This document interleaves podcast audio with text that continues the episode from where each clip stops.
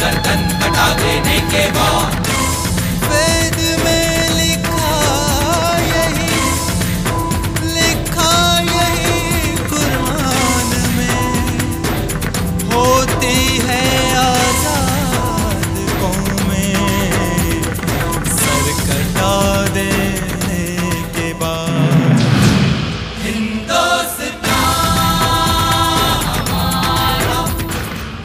स्वाधीनता संघर्ष की महागाथा। आज़ादी के रणबांकुरों की क्रांति कथाएँ। भारतीय संस्कृति और साहित्य के जाने पहचाने और अनजाने पन्ने। अनुसूचित जाति और जनजाति सहित अमर बलिदानियों की प्रेरक कथाएँ।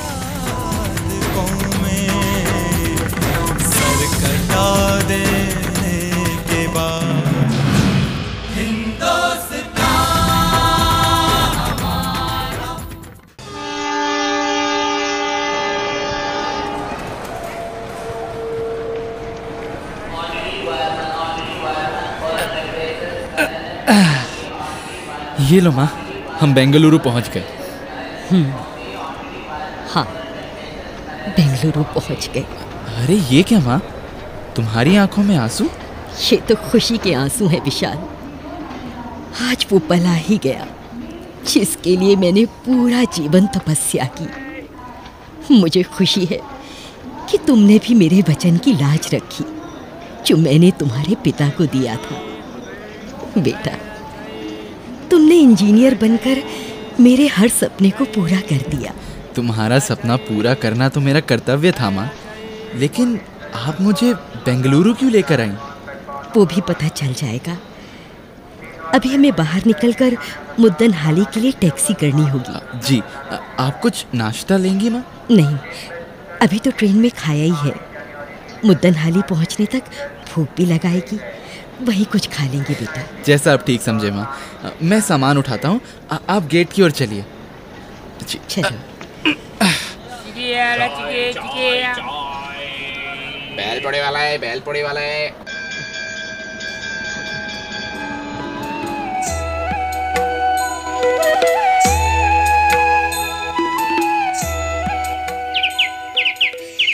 विशाल ये महान इंजीनियर श्री मोक्ष गुंडम विश्वेश्वरैया जी की समाधि है। बेटा इन्हें फूल चढ़ाकर सिर नवाओ जी। एक बात बताओ माँ। हम्म। मेरे इंजीनियर बनने के बाद आप मुझे यहाँ क्यों लेकर आई? इसलिए कि तुम्हारे पिता चाहते थे कि जब तुम इंजीनियर बन जाओ तो यहाँ आकर अपने श्रद्धा सुमन अर्पित करो। बेटा तुम्हारे पिताजी इंजीनियर थे और श्री विश्वेश्वरैया जी उनकी प्रेरणा थे। ओह तो ये पिताजी की इच्छा थी? हाँ वो चाहते थे कि तुम भी इनकी तरह देश की सेवा करो। लेकिन माँ जब देश सेवा की बात आती है तो लोग नेताओं की बात करते हैं। और तुम एक इंजीनियर की बात कर रही हो? इसलिए कि इन्होंने इंजीनियर होकर ही देश की सेवा भी की और उसे स्वतंत्रता दिलाने में भी अपनी भूमिका निभाई। स्वतंत्रता दिलाने में? हाँ। पिछड़ेपन से स्वतंत्रता दिलाने में। ठीक है माँ तो तुम मुझे श्री एम विश्वेश्वरैया जी के बारे में विस्तार से बताओ जो मेरे पिताजी की प्रेरणा भी थे। अवश्य। अब वो पल आ गया है कि तुम अपना कर्म जीवन शुरू करने से पहले इस महान इंजीनियर की जीवन गाथा जान लो। जी माँ।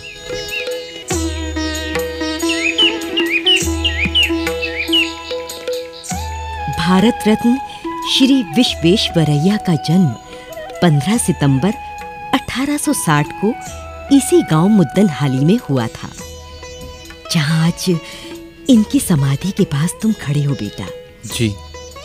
ये गाँव उस समय मैसूर का हिस्सा था जिसे आज हम कर्नाटक के नाम से जानते हैं।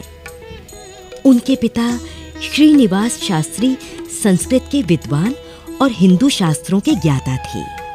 उनकी माता वेंकटा लक्ष्मा एक धार्मिक विचारों वाली स्त्री थी। उनके पिता विद्वान होने के साथ ही आयुर्वेद के वैद्य भी थे। अच्छा।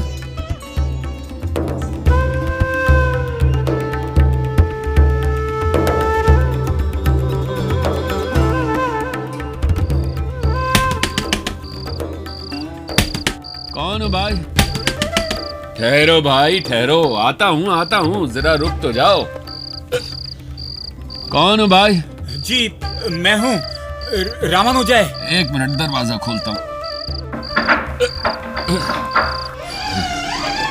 प्रणाम शास्त्री जी। प्रणाम। आपको इस समय कष्ट देने के लिए क्षमा चाहता हूँ। पर क्या करता? पत्नी की तबीयत अचानक खराब हो गई। उल्टियाँ ही करती जा रही है। मेरे बस में जो था मैंने करके देख लिया। अब तो आप ही कोई दवा दीजिए। ठीक है ठीक है। आ, अंदर आ जाओ। मैं दवाई बना देता हूँ। आ जाओ आ जाओ। जी। धन्यवाद।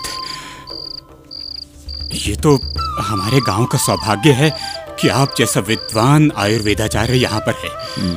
वरना पता नहीं हमारे गाँव का क्या होता।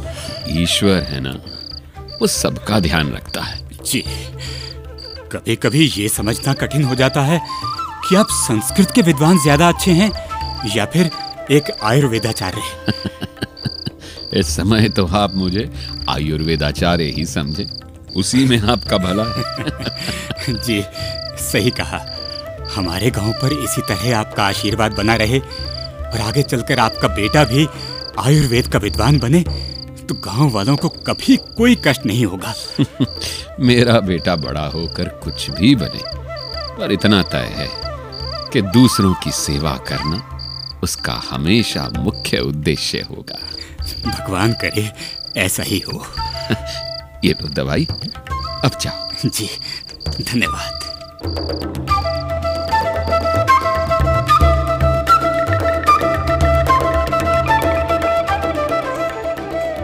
उस समय श्री विश्वेश्वरैया के पिता के मुँह से जो शब्द निकले थे आगे चलकर सही साबित होने वाले थे। हालाँकि उन्हें अपने पिता का साथ और मार्गदर्शन ज़्यादा समय तक नहीं मिल पाया। वो केवल पंद्रह वर्ष के ही थे जब उनके पिता का निधन हो गया। ओ।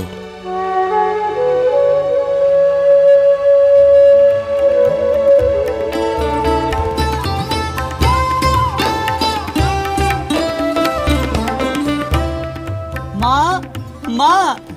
हाँ? माँ मैं विद्यालय में प्रथम आया हूँ। अच्छा। हाँ मैंने संस्कृत में भी अच्छे अंक प्राप्त किए हैं। देखना माँ मैं भी पिताजी की तरह ही संस्कृत का विद्वान बनूँगा। हाँ बेटा लेकिन एक बात का ध्यान रखना। तुम्हारे पिताजी का पूरा जीवन जन सेवा में ही बीता है। तो तुम्हारे जीवन का लक्ष्य भी जन सेवा ही होना चाहिए। और हाँ बेटा हमें केवल एक बार ही मनुष्य का जीवन मिलता है। समाज और देश की सेवा कर उसे सार्थक बनाना ही हमारा कर्तव्य है। मैं ऐसा ही करूँगा माँ। तुम निश्चिंत रहो। जीता रहे। ईश्वर सदा तेरे साथ रहे।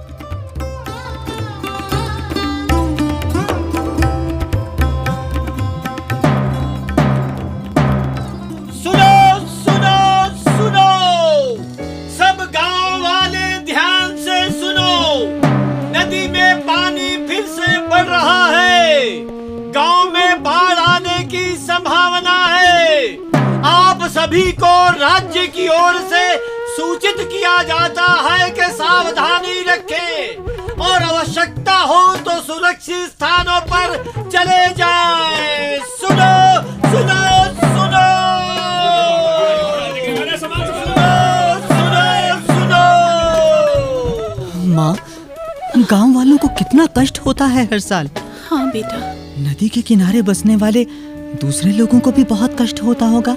हाँ ये तो है बेटा। मैं कुछ ऐसा करूँगा माँ जिससे गाँव वालों को इस कष्ट से हमेशा के लिए मुक्ति मिल जाए।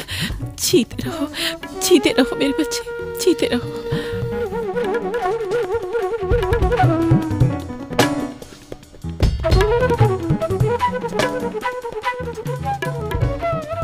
और बालक विश्वेश बरैया को अपनी राह मिल गई।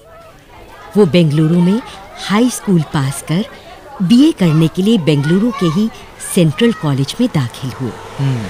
बीए की डिग्री अच्छे अंकों में प्राप्त कर विश्वेश बरैया सिविल इंजीनियरिंग पढ़ने कॉलेज ऑफ़ साइंस पुणे चले गए, जिसे आज कॉलेज ऑफ़ इंजीनियरिंग कहा जाता है।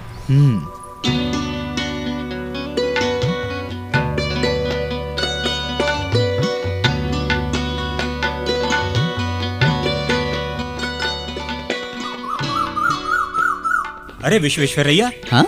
एक बात तो बताओ। कॉलेज में तुम या तो कक्षा में होते हो या लाइब्रेरी में। जब इन दोनों में से किसी जगह नहीं होते तो हॉस्टल के कमरे में बैठे लिखने में लगे रहते हो। पढ़ाई की किताबों से ज़्यादा तो तुम्हारे हाथ के लिखे रजिस्टर हैं। आखिर क्या लिखते हो इनमें? भविष्य की योजनाएँ दिवाकर। वो सारी चीज़ें जो हमारे देश में नहीं है और होनी चाहिए। अच्छा तो ये कल्पनाओं का पुलिंदा है। हाँ तुम ऐसे भी कह सकते हो। पर ये सच्चाई तो तुम भी जानते हो ना कि दुनिया में आज जितनी भी सुख सुविधाएँ हैं वो किसी ना किसी की कल्पना का ही परिणाम है। हाँ ये तो है। किसी एक व्यक्ति ने कल्पना की फिर उस कल्पना को हकीकत में बदला और समाज का भला हुआ। कहते तो तुम ठीक हो। जितने भी बड़े वैज्ञानिक और चिकित्सक हुए हैं उनकी कल्पनाओं के ही कारण आज हमारे पास साधन है और कई रोगों की दवाएँ भी। बिल्कुल ठीक। देखो दिवाकर उद्देश्यपूर्ण कल्पनाएँ ही सच्चाई में बदलकर हमारी समस्याओं का समाधान प्रस्तुत करती हैं। वाह क्या बात कही है।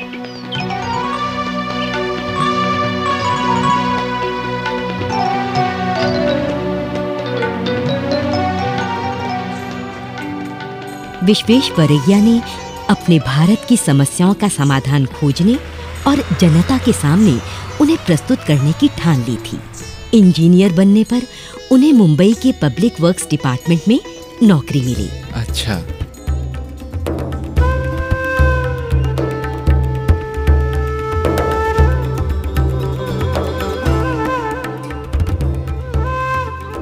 Mister Visvesvaraya ji sir.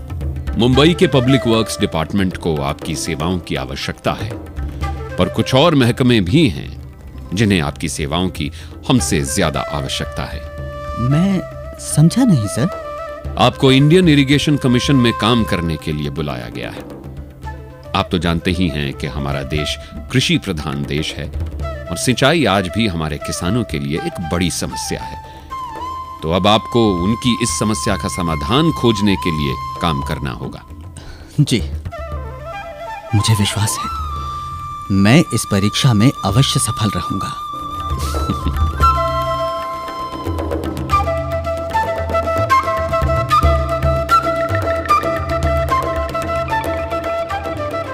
यहाँ श्री विश्वेश्वरैया ने एक बेहद जटिल, लेकिन कारगर सिंचाई प्रणाली विकसित की। इसके बाद उन्होंने पुणे के नज़दीक खड़क बासला जलकुंड के लिए स्वचलित बाँध द्वार बनाए। इसके बारे में तो मैं जानता हूँ, माँ। मैंने पढ़ा है वो द्वार बाँध कोई हानि पहुँचाए बिना कुंड में पानी का स्तर बढ़ाने के लिए थे। 1903 में लगाए गए वो द्वार इतने सफल रहे थे कि उसी की तरह के द्वार बाद में ग्वालियर के टिगड़ा बाँध और उस समय के मैसूर के कृष्णा राजा सागर बाँध में भी लगाए गए थे। बेटा ये जनसेवा की राह पर उनकी पहली कामयाबियाँ थी पर ये तो केवल आरंभ था। जनसेवा की राह पर अभी कई और उपलब्धियों का गौरव उन्हें मिलने वाला था।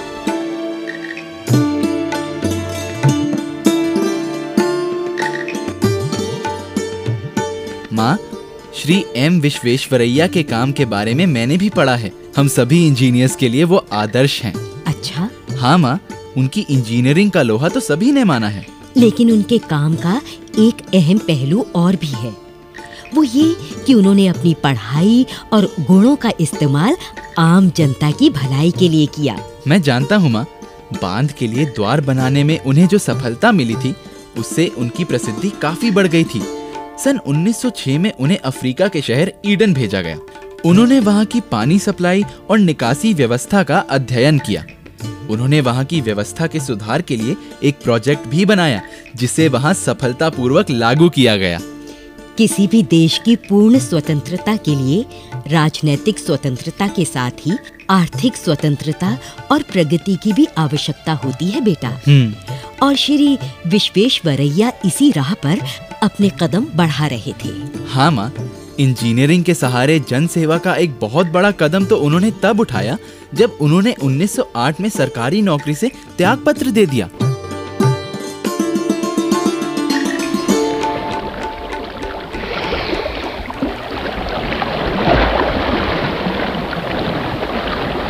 क्या सोच रहे हैं सर? इस मूसी नदी को देख रहे हो? हाँ सर। और इसकी ठाठे मारती लहरें। नदी के किनारे इन लहरों को सुनने पर लगता है जैसे जल तरंग बज रहा हो। कोई मधुर गीत बज रहा जी इसकी लहरों में जीवन का गीत है। हाँ लेकिन जब यही लहरें तट तोड़कर शहर में दाखिल हो जाती है ना तो यही संगीत किसी राक्षस के भयानक अट्टहास में बदल जाता है। लोगों की चीख पुकार उनके हर साल विस्थापित होने और भारी नुकसान उठाने का दर्द दिल दहलाने लगता है। जी सर इस मूसी नदी की बाढ़ से हर साल हैदराबाद शहर को भयानक खतरा बना रहता है। मुझे हैदराबाद शहर को इसके प्रकोप से बचाना है। मूसी नदी को इसकी सीमाओं में बांधना है ताकि ये अपना जल तरंग बजाती रहे और हैदराबाद के लोग चैन की बंसी बजाते रहें। जी सर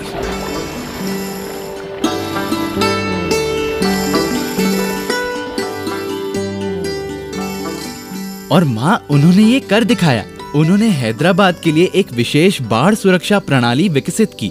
इसके बाद उन्होंने विशाखापट्टनम बंदरगाह को समुद्री कटाव से बचाने के लिए भी काम किया। बेटा, ये तो उनके इंजीनियरिंग से जुड़े कार्यों और उपलब्धियों की बात थी।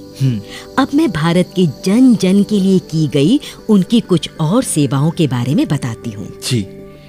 अच्छा विशाल ये बताओ कि इंसान को अपने जीवन में सबसे अधिक किस चीज़ की आवश्यकता होती है? स्वतंत्रता की माँ। बिल्कुल सही। लेकिन उस स्वतंत्रता को पूर्ण बनाने के लिए आवश्यकता होती है आत्मनिर्भरता की।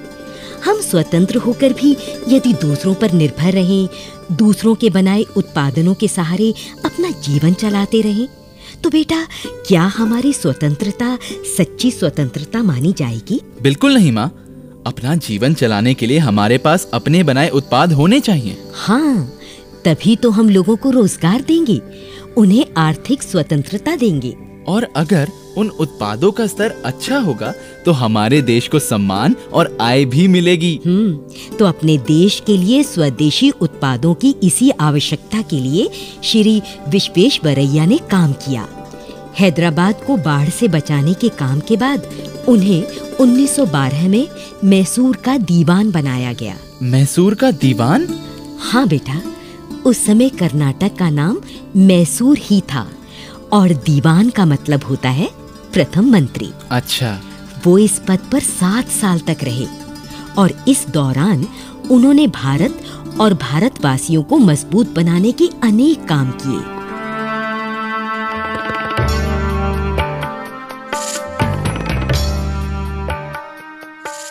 कहिए दीवान जी आपने हमसे किसी विशेष काम के लिए समय मांगा था? जी महाराज। महाराज हमारे देश में प्राकृतिक संपदा का प्रचुर भंडार है। प्रकृति द्वारा दिए गए उपहारों से हम सभी लोगों के इस्तेमाल के लिए बहुत सी वस्तुएँ बना सकते हैं। इस तरह कई तरह के लाभ एक साथ होंगे महाराज। कैसे लाभ दीवान जी? महाराज एक तो हमें अपनी सभ्यता और संस्कृति के अनुकूल उत्पाद मिलेंगे। और? और दूसरी बात ये कि हमें अपने इस्तेमाल के लिए अपने ही देश में बने स्वदेशी उत्पाद मिलेंगे। हम भला अपने इस्तेमाल की वस्तुओं के लिए किसी और के अधीन क्यों रहें? दीवान जी ये तो आप सही कह रहे हैं। अपने इस्तेमाल की वस्तुओं के लिए दूसरों का मुँह ताकना और अपना कीमती धन दूसरों की झोली में डाल देना तो किसी भी तरह से अच्छा नहीं है। और महाराज जब हम संपूर्ण स्वदेशी उत्पाद इस्तेमाल करेंगे तो हमारे लोगों को आर्थिक स्वतंत्रता भी मिलेगी। और हमारा धन भी अपने ही लोगों के बीच रहेगा। इस तरह हमारे लोगों और देश की खुशहाली भी बढ़ेगी। हमारे देश के स्वतंत्रता संग्राम में महात्मा गांधी भी इसीलिए स्वयं खादी बनाने और खादी ही पहनने का विचार घर घर तक फैला रहे हैं महाराज। आपका विचार उत्तम है दीवान जी। आप इस दिशा में तुरंत काम शुरू कर दें। जी महाराज आपके आशीर्वाद के लिए धन्यवाद।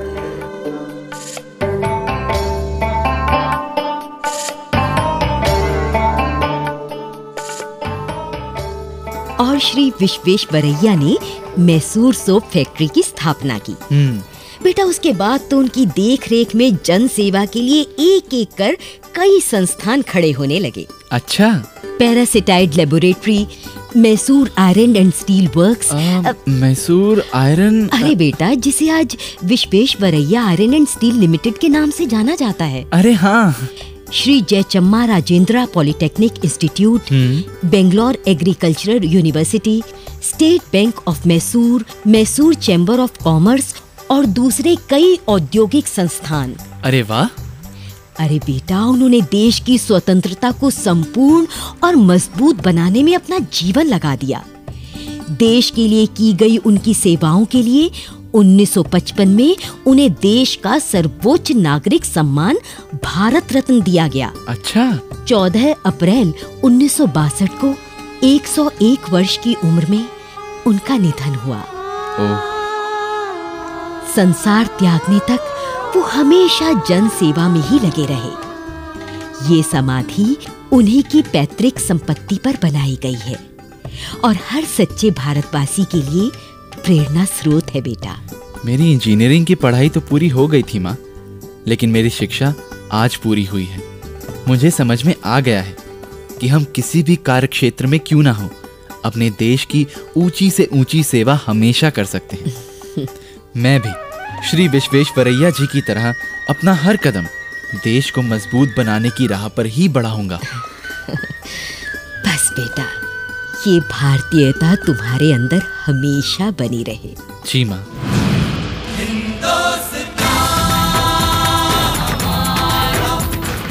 अभी आप सुन रहे थे कार्यक्रम, हिंदुस्तान हमारा। निर्देशक अशोक भूटानी, निर्माण और प्रस्तुति, स्वराज संस्थान संचालनालय, मध्य प्रदेश शासन, संस्कृति विभाग।